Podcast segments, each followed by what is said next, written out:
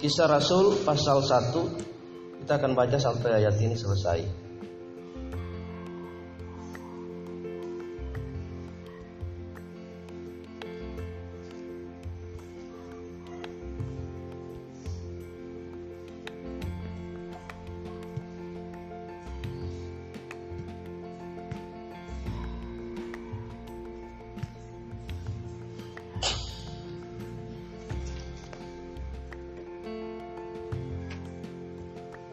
Kita akan baca dari ayat 1 sampai ayat yang ke-11.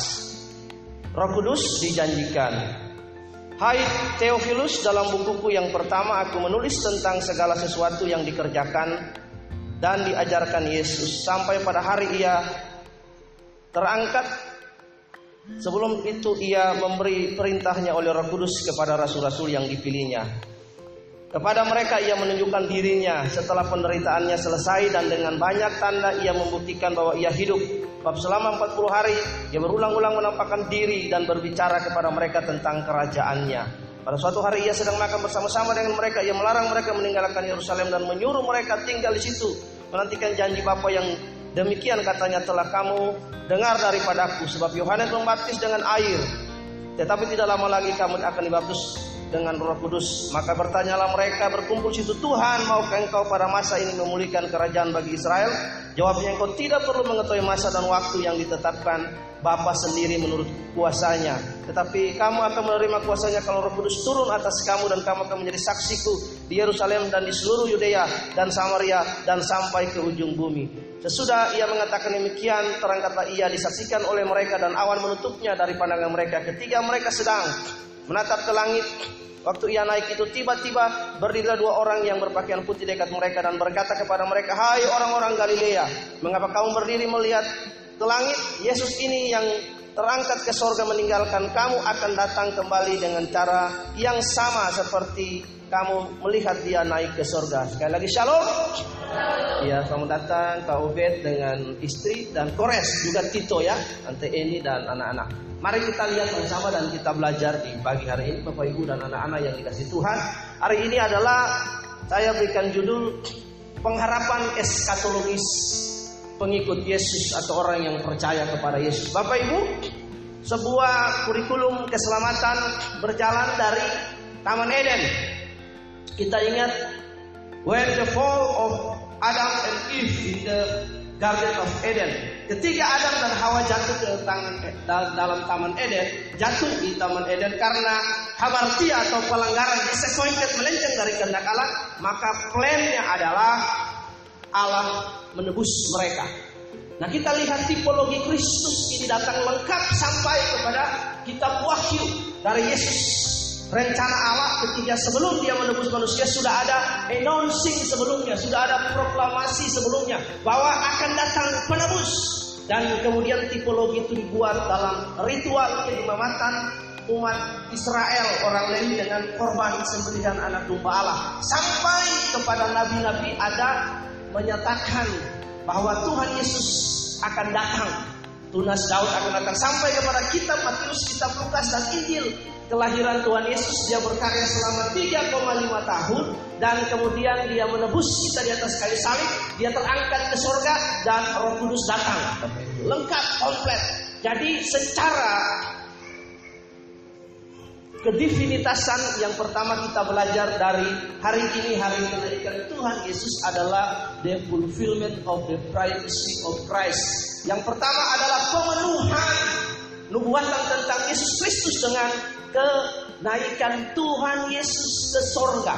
Itu yang pertama dulu. Jadi pertama kali ketika kita merayakan, kita mengingat momentum kenaikan Tuhan Yesus ini yang pertama bahwa telah digenapi nubuatan tentang Kristus Yesus bahwa dia akan naik ke ke surga supaya tindakan Kristus ini kenaikan Kristus ini selaras dengan perbuatan dengan pernyataan dari kita para nabi dan pernyataan Tuhan Yesus sendiri ditutup dalam pernyataan Tuhan bahwa aku pergi kepada Bapa dan menyediakan rumah bagi bagi kamu. Salah satu tanda dari kedefinitasan atau keilahian Allah di mass resurrection from dying. Satu, dia harus semat pergi dari kebangkitan. Yang kedua, dia harus extension, dia harus naik ke surga untuk memenuhi semua kita para nabi dan dengan demikian dia menggenapi perkataannya sendiri bahwa aku pergi kepada rumah rumah Bapak. Betapa bahagianya bagi saudara dan saya yang mempunyai Allah Kristus Yesus. Jadi kita harus yakin dulu sebagai orang Kristen, sebagai umat percaya, kita yakin bahwa Tuhan yang kita sembah memenuhi sendiri perkataannya sendiri. Jadi betapa hebatnya Tuhan yang saudara dan saya sembah. Betapa hebat dia memenuhi semua janji dari kitab para nabi dengan pernyataannya sendiri dia memenuhi itu. Jadi yang pertama, Jesus fulfill the privacy of the word of God. Dia memenuhi semua nubuatan yang ada di Alkitab. Yang kedua, dia memenuhi sendiri perkataannya sendiri. Itu jaminan bagi saudara dan saya untuk merayakan hari kenaikan Tuhan Yesus. Komplit lengkap. Mari kita lihat Bapak Ibu. Di dalam kisah Rasul pasal yang ketiga ini, kita akan melihat komplit ada sebuah hukum asas hukum yang bernama unus testis lulus testis katakan unus testis lulus testis satu saksi bukanlah saksi. Lihat. Bapak Ibu dari Tuhan Yesus lahir, sebelum Tuhan Yesus lahir sudah terekam atau terekor dalam nubuatan para nabi, digenapi dalam sebuah pernyataan yang hebat sebagai the word proclamation of the divine of Christ. Lihat di situ dikatakan bahwa namanya disebutkan orang penasihat yang ajaib, Allah yang perkasa, Bapa yang kekal, everlasting Father, kemudian apa raja? Raja damai di situ. Dikatakan di situ lihat. Lalu asas yang tadi berkata bahwa satu saksi bukanlah saksi. Sebelum Yesus lahir sudah terekam, sudah terekod oleh pernyataan para nabi. Yang kedua, saksi itu sangat penting. Yesus lahir disaksikan oleh banyak orang. Salah satu yang utama adalah dari orang Majus, Gaspar Malkiel Bal Baltasar. Ada satu lagi yang dalam sejarah gereja itu dia ketemu Tuhan setelah dikemudian kayu salib namanya Artaban. Nah, lalu yang berikut dia mati ada banyak saksi. Dia bangkit juga ada banyak saksi. Dia terekam, dia naik ke surga terekam, tercatat, tersusun dengan rapi dalam kitab Injil dan kitab Rasul kita melihat bahwa ada banyak saksi yang menyaksikan ke kenaikannya. Jadi Bapak Ibu perhatikan secara Alkitabiah dipenuhi. Dan kemudian ada tuntutan dari ilmu pengetahuan tentang kejadian yang direkam itu memenuhi unsur satu saksi bukanlah saksi Alkitab berkata dan Alkitab menyetujui dan mengakui prinsip ini sebagai hukum. Yang pertama dalam perjanjian baru satu aja saya kutip bahwa janganlah engkau menaik saksi bagi seorang penatua diyakin dalam jemaat dalam sebuah perkara kalau tidak ada lebih dari satu saksi. Dalam perjanjian lama dikutip juga lebih dari satu saksi. Dengan demikian ilmu pengetahuan mengakui peristiwa sejarah secara histori mengakui real fakta bahwa Tuhan Yesus itu bangkit. Ada lebih dari 70 orang yang merekam kejadian dan peristiwa sampai Injil ini ditulis Bapak Ibu. Berarti kebangkitan, kelahiran, kematian, kebangkitan, dan kenaikan Yesus di surga. Yang pertama secara Alkitabiah memenuhi semua nubuatan. Yang kedua Secara ilmu pengetahuan dalam hal ini histori, bukti histori, the real story Jesus ascension to heaven adalah sebuah kisah real, bukan sebuah kitab dongeng. Karena itu Alkitab harus diakui sebagai firman Allah, bukan berisi firman Allah. Ya dan amin. Ketika kita meragukan kebenaran firman Allah, maka kita meragukan Allah. Kenapa? Karena Allah hanya bisa dikenali dengan beberapa hal. Satu, Allah dikenali lewat ciptaannya. Yang kedua, Allah dikenali lewat Yesus Kristus. Yang ketiga, Allah dikenali kepribadiannya, kedivinitasanya lewat Al lewat Alkitab tidak ada yang lain. Karena itu Bapak Ibu dan anak-anak yang dikasihi, kepada mereka ia menunjukkan dirinya. Setelah dia mati, Kemudian dia bangkit, dia mat show himself kepada murid-murid supaya sesuai dengan kita para nabi, lalu sesuai dengan perkataan sendiri. Dia pernah berkata bahwa engkau mendirikan meruntuhkan bait Allah dalam tiga hari aku akan mem membangunnya itu menunjukkan dirinya sendiri pribadinya. Bahwa benar-benar Yesus yang saudara dan saya sembah itu mempunyai kedivinitasan. Ilahi. Unsur seseorang menjadi juru selamat itu adalah kedivinitasannya atau keilahi keilahiannya. Ia menunjukkan dirinya setelah penderitaannya. Dia menunjukkan diri kepada mereka. Dia berkata, This is myself. I'm not dying. I'm the God of dying. Saya Allah atas kematian. Dia menunjukkan dirinya kepada mereka setelah penderitaannya selesai. Dan dengan banyak tanda, lihat ayat yang ketiga kisah Rasul, dengan banyak tanda ia membuktikan, dengan banyak tanda, there's many signs and wonders. He proved himself to the disciples. Dengan banyak tanda, dia menunjukkan dirinya kepada murid-murid bahwa he alive. Dia hidup. Bapak Ibu yang dikasih oleh Tuhan Yesus. Dengan tanda bahwa ia hidup. Sebab selama 40 hari berulang-ulang ia menampakkan diri dan berbicara kepada mereka tentang kerajaan Allah. Berulang-ulang ia menunjukkan diri. 40 hari lebih dari satu tanda, lebih daripada satu kesaksian bahwa Yesus itu hidup. Kenapa kita mempercayai peristiwa kenaikan Tuhan Yesus? Karena yang pertama memenuhi unsur Alkitab itu sendiri. Nubuatan dipenuhi. Yang kedua ada peristiwa yang terekam, ada saksi mata. This is the real story bukan kisah karangan kisah para nabi ya. Dan kejadiannya benar-benarnya benar-benar nyata ada orang yang bersaksi kemudian tulisan kesaksian itu disalin dalam bentuk kitab Injil ini.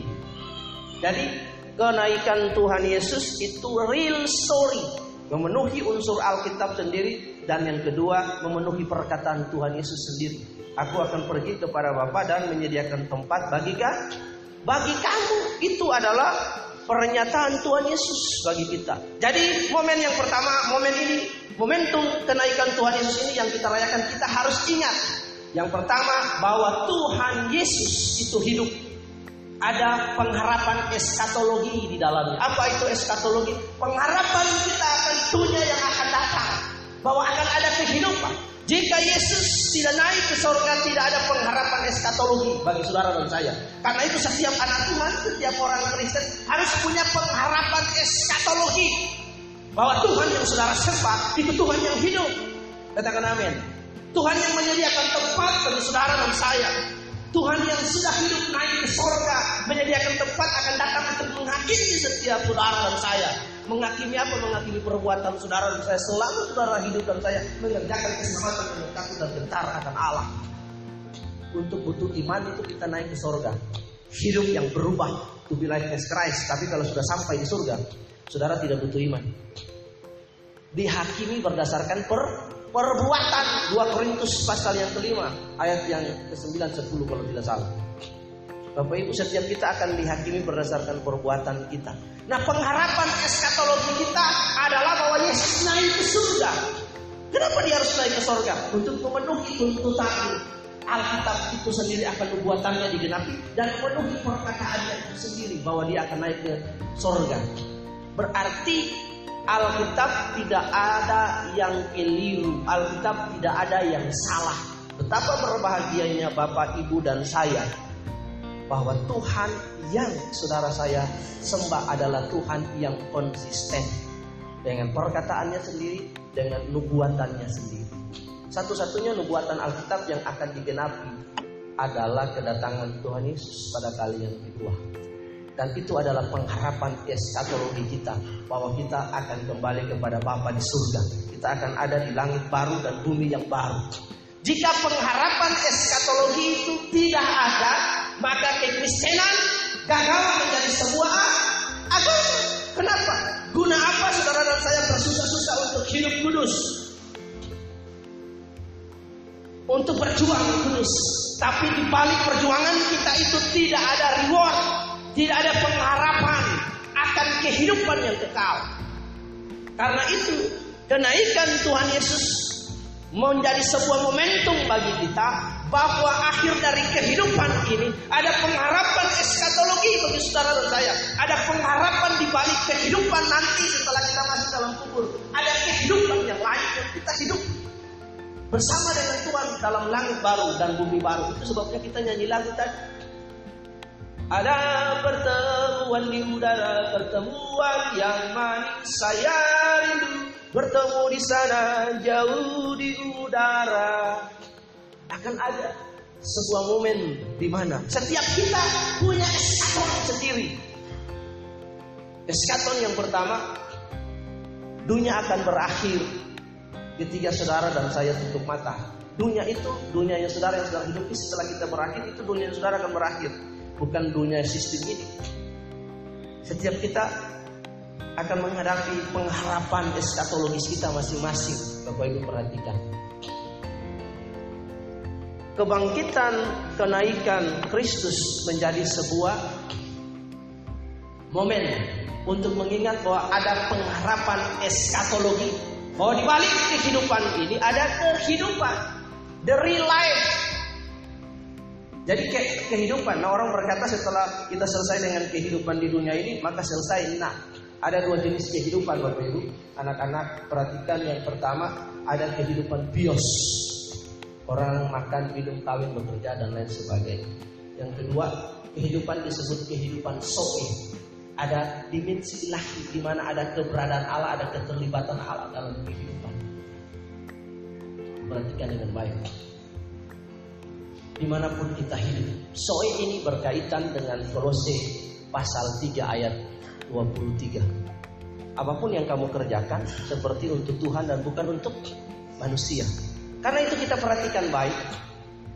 Bapak Ibu, tidak ada definisi dan pengertian yang harus sesuai dengan Alkitab. Artinya bahwa definisi kita tentang kehidupan harus sesuai dengan Alkitab. Saya berdiri di sini. Ingat baik, ini bukan melayani Tuhan ya. Ini melayani pekerjaan Tuhan. Katakan amin.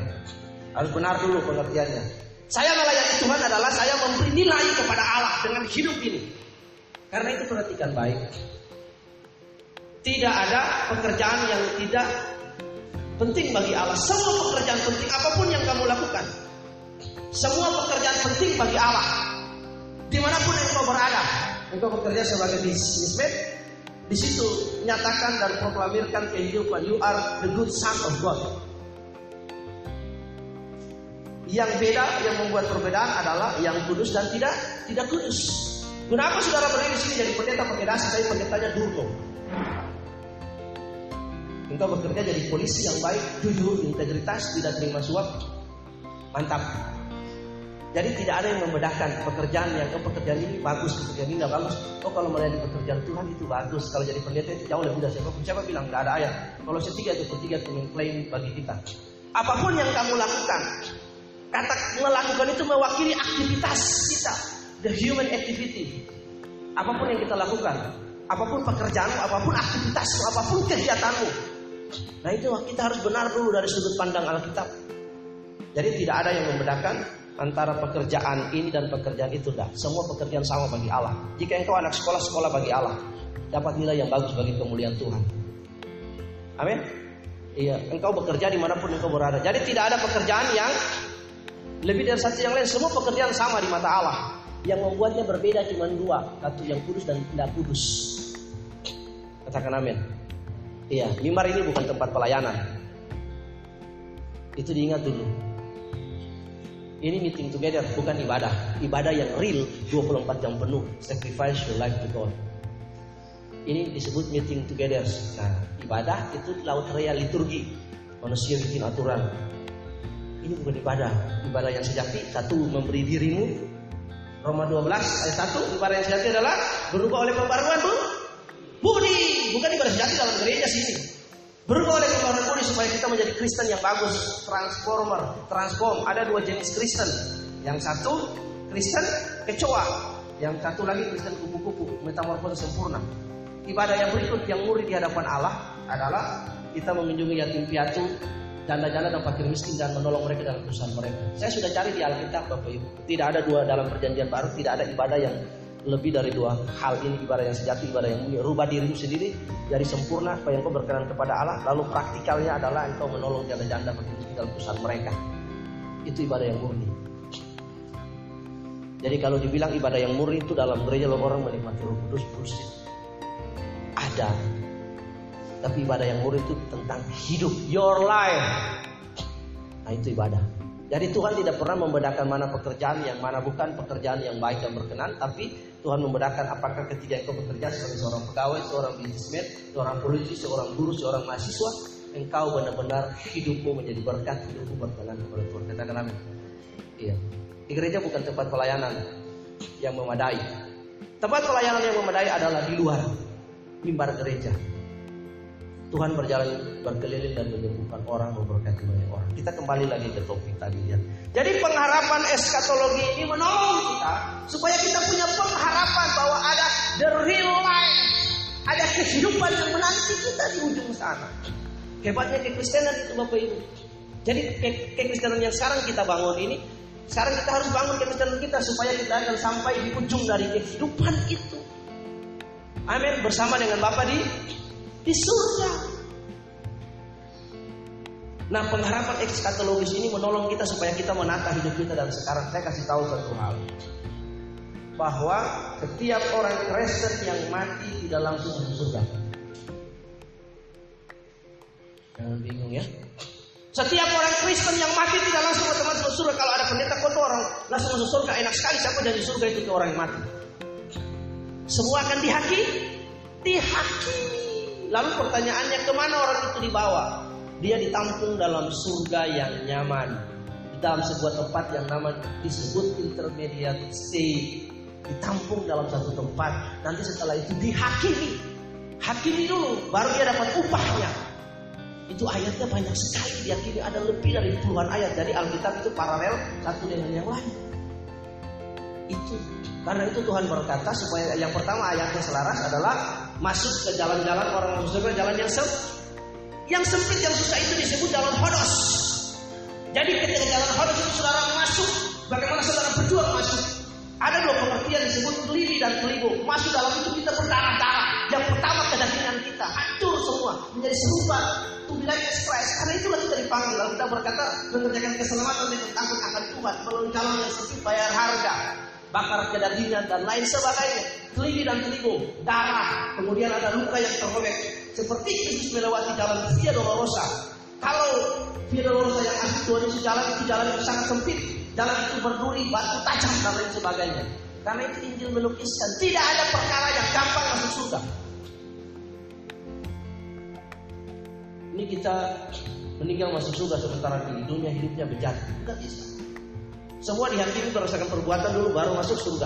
Jadi ketika kita merayakan kenaikan Tuhan Yesus, kita harus menaruh pengharapan eskatologis kita bahwa ada kehidupan di luar sana. Setelah saudara mati dari meninggal dari dunia ini melewati kubur langsung ada kehidupan terbentang bagi kita setelah kita dihakimi. Nah itu jaminan. Jadi surga itu real, surga itu nyata, neraka juga real, neraka juga nyata. Pengharapan eskatologis kita harus sampai ke surga. Dimulai dengan apa? Dimulai dengan kita berbenah diri di saat ini. Saudara kita dihakimi ini berdasarkan perbuatan kita loh siapa pun. Berdasarkan perbuatan kita. Karena itu Alkitab berkata berbuat baiklah. Kita berbuat baik bukan untuk kita masuk surga. Kita diselamatkan oleh Kristus karena iman bukan karena karya kita akibat dari pembenaran yang Kristus lakukan itu, maka respon kita atas kebenaran atas ketertebusan saya hidup menjadi serupa dengan Tuhan. Pembaharuan budi mengharuskan kita, moral dan sifat dan karakter kita berubah untuk jadi baik. Saya nggak lihat seseorang itu dia berbahasa roh, bahasa lidah, lalu melayani bagus apa enggak. Ukuran saya bukan hal-hal kita terkecoh. Ukurannya sederhana. Harus dilihat dia bisa jadi berkat buat rumah tangganya apa enggak. Suami istri, orang-orang di sekitar dia. Dia suka memberkati orang-orang dengan hidup, dia suka menolong orang. Karena kamu rohani terlalu banyak. Orang bisa di rohani di gereja rohana, oh, haleluya. Tapi di hidup-hidup Alkitab cuma bilang satu, bu, buah. Orang nggak bisa lihat buah kehidupan di dalam gereja, men. Orang bisa orang bisa lihat buah kehidupan itu di luar ke gereja. Hidup 24 jam di mana engkau ada. Bagaimana engkau bersinggungan dengan rekan-rekan karyawan? Pegawaimu, apakah kamu caci maki kalau dia malas? Apa kau menunjukkan hidup kepada dia? Bagaimana dia akan lihat? Bapak Ibu kalau soal moral kita harus belajar banyak dari Jepang. Orang Jepang moralitasnya bagus sekali. Dia tidak kenal Allah loh. Dia bisa dihakimi berdasarkan perbuatannya. Moralitasnya bagus. Orang Jepang dompet hilang bisa ketemu. Dia hormat tunduk kepada orang tua. Dididik karakter. Orang Indonesia, wih jangan dulu. Nah itu moral. Karena kalau kita bilang kita orang Kristen, salah satunya moralitas kita itu baik. Katakan amin. Ya, bahasa roh di gereja mulut busa-busa, pakai bahasa lidah. Haleluya, iya kan? Tapi kenyataannya di luar sama karyawan, sama pegawai, sama tetangga, sama orang hidupnya gak berat. Jadi kita nggak usah lihat yang yang di atas mimbar sini kelihatan rohani. Harus ada buah dari kehidupan. Kalau dia dibaptis oleh Roh Kudus, hidupnya berubah, moralitasnya berubah, sik sikapnya berubah, kikirnya berubah, pelitnya berubah. Amin. Jadi saya nggak percaya sekali dengan orang-orang yang di sini halu puji Tuhan. Iya puji Tuhan, saya lihat. Tapi yang saya tuntut itu bu, buah dalam hari-hari dia hidup. Dia bersinggungan dengan pegawai, dengan atasan, dengan orang-orang di mana dia bekerja. Mereka bisa lihat dia enggak? Ada Yesus apa enggak? Bagaimana dia berkomunikasi yang baik dengan mereka. Lalu ada hidup orang bisa lihat, oh iya kasusnya begini-begini, tapi dia bisa bagus. Itu real life. Amin. Di mimbar orang bisa tipu. Pendeta itu punya satu kelebihan Bapak Ibu. Karena dia belajar, ada belajar banyak hal juga yang sekolah teologi berprobet bisa ngerti ya. Bagaimana psikologi orang supaya yakin dengan apa yang dia sampaikan. Karena itu kita harus pintar baca Alkitab supaya kita nggak tertipu. Pendeta itu punya kapasitas, kemampuan, peluang untuk bisa men menyesatkan kita semua. Saya bisa menyesatkan Anda loh kalau saya belajar, meyakinkan Anda bisa, saya punya ilmu, bisa menyesatkan. Nah Anda juga kalau tidak belajar punya peluang bisa disesatkan. Kuncinya satu adalah bu, buah, kenali buah saja buah hidup. Nah itu sudah cukup. Kenali buah hidupnya. Kenali buah kehidupan dari dia hidup. Kalau benar dia di sini rapi Tuhan, dia dipenuhi Roh Kudus, hidupnya berubah. Iya. Amin. Hidupnya berubah. Dalam keseharian dia bersinggungan dengan masyarakat, dengan orang, dengan yang lain. Berubah. Ah, terutama kikir dan pelit. Saya benci manusia kikir dan pelit terus terang dalam hidup ini. Saya tidak bisa hidup sama orang kikir dan orang pelit dalam hidup ini. Karena saya diajar dalam keluarga besar, satu rumah di kampung saya semua orang tinggal entah nenek punya cucu, nenek tua, mama tua, paman segala macam tinggal satu rumah. Jadi kalau makan makanan sudah habis cari baru lagi. Tidak boleh ada simpan tutup-tutup saja. Ah itu dalam keluarga saya ditanamkan. Jadi kalau makanan habis habis itu habis cari baru lagi. Entah mau cari baru apa. Jadi kalau benar saya dipenuhi Roh Kudus, kalau benar saya berubah dan Tuhan itu merubah saya, maka hidup hari-hari saya harus ber berubah itu. Jadi ibadah yang sejati itu bukan di gereja sini. Tapi ibadah yang sejati itu kita berubah. Pengharapan eskatologis menolong kita supaya kita memahami hal ini, mempersiapkan diri bahwa kita harus menyeberang ke kehidupan yang selanjutnya, the next kehidupan selanjutnya. Karena itu kita di sini di dunia yang sekarang kita hidup, kita menata hidup kita supaya kita sampai di kehidupan yang se selanjutnya. Itulah pengharapan eskatologi kita. Nah, pengharapan itu diusahakan dengan apa? Kita menjadi serupa segambar dengan Tuhan dalam hal karakter, sifat, perbuatan meneladani Kristus. Itu yang penting kita ingat, kita bawa. Karena satu Bapak Ibu, ketika kita menyatakan kita Kristen, maka kita memikul tanggung jawab. Satu, ketika kita mengaku dan perjanjian mengundang dia menjadi Tuhan, menjadi murid, kita memikul tanggung jawab. Kita memikul tanggung jawab bahwa kehidupan Kristus yang diimpartasikan bagi kita, kita bawa. We bring the life of Christ. Kita bawa tanggung jawab kehidupan itu dalam kehidupan kita. Dibaptiskan dalam ke, dalam kematiannya, kebangkitannya, kita memikul tanggung jawab Kristus untuk membawa kehidupan itu dalam ke mana pun kita pergi orang bisa lihat oh ya ada dia orang Kristen yang yang bagus. Amin. Gak usah mbak. Saya mempercayai karunia roh itu bekerja, tapi secara proporsional, komprehensif, jujur. Kalau orang itu dia berubah hidupnya, dia berubah hidupnya, moralnya di masyarakat baik, maka bahasa rohnya itu baik. Karunia yang bekerja dalam dia itu baik. Ini menolong kita, katakan amin. Orang bisa tertipu dalam banyak hal yang kehidupan. Karena itu ketika saya berbahasa roh, saya minta sama Tuhan, Tuhan kalau Tuhan kasih impresi saya berbahasa roh, tapi kalau tidak ada. Dan bahasa roh itu harus diartikan. Guna apa saya berbahasa roh di depan saudara tapi nggak ada arti? Nah itu kita harus baik dan benar. Karena itu menolong kita pengharapan ini menolong kita supaya ada pengharapan eskatologi. Amin. Kekristenan percaya bahwa kita akan sampai kepada Kristus rumah Bapa. Itu jaminan kita katakan amin. Kekristenan percaya bahwa ada kehidupan setelah kematian. Kekristenan percaya bahwa Yesus menjamin aku menyediakan rumah bagi kamu, rumah Bapa. Bagaimana kita sampai kepada rumah Bapa? Kita hidup di bumi ini dengan baik dan benar, menjadi serupa seperti Yesus. Itulah pengharapan dalam kekristenan, pengharapan eskatologi bagi kita. Hebat Bapak Ibu, tidak ada di mana pun, hanya dalam kekristenan. Pengharapan itu membuat kita bergairah bahwa kalau sampai saya mati, saya akan berjumpa dengan juru selamat saya. Bagaimana supaya saya berjumpa dengan juru selamat saya? Di bumi inilah saya berusaha untuk hidup dengan baik dan benar. Menjadi serupa segambar dengan Tuhan Yesus. Mari tunduk kepala dan kita berdoa. Kami bersyukur kepada Engkau Tuhan bahwa kekristenan mempunyai pengharapan eskatologis. Bagaimana ada kehidupan setelah kematian kami dari dunia yang fana ini Tuhan. Dunia yang sudah jatuh dalam keberdosaan kami akan mengakhiri mengakhiri kepenatan kami, kelelahan kami, susah payah, sakit penyakit dan lain sebagainya jikalau kami bertemu dengan Engkau sebagai majikan kami. Ampuni semua kesalahan dan dosa kami. Kami berdoa Tuhan, Roh Kudus mengadvokasi kami supaya kami mengerjakan keselamatan dengan takut dan gentar akan Tuhan. Engkau berkata dalam Yohanes pasal yang ke-16 ayat yang ke-8 bahwa jika Roh Kudus itu datang, maka ia akan menginsafi dunia yang pertama akan dosa. Kesadaran bahwa kami manusia berdosa yang sudah ditebus oleh Allah. Dengan demikian kami meresponi kebenaran dengan hidup takut dan getar akan Allah. Yang kedua Tuhan, kesadaran bagi kami Tuhan untuk mengerjakan, untuk mempunyai kerinduan akan langit baru dan bumi yang baru. Roh Kudus menginsafi kami akan kebenaran, membawa pengertian kami kepada satu pribadi yang adalah kebenaran, yaitu Kristus Yesus.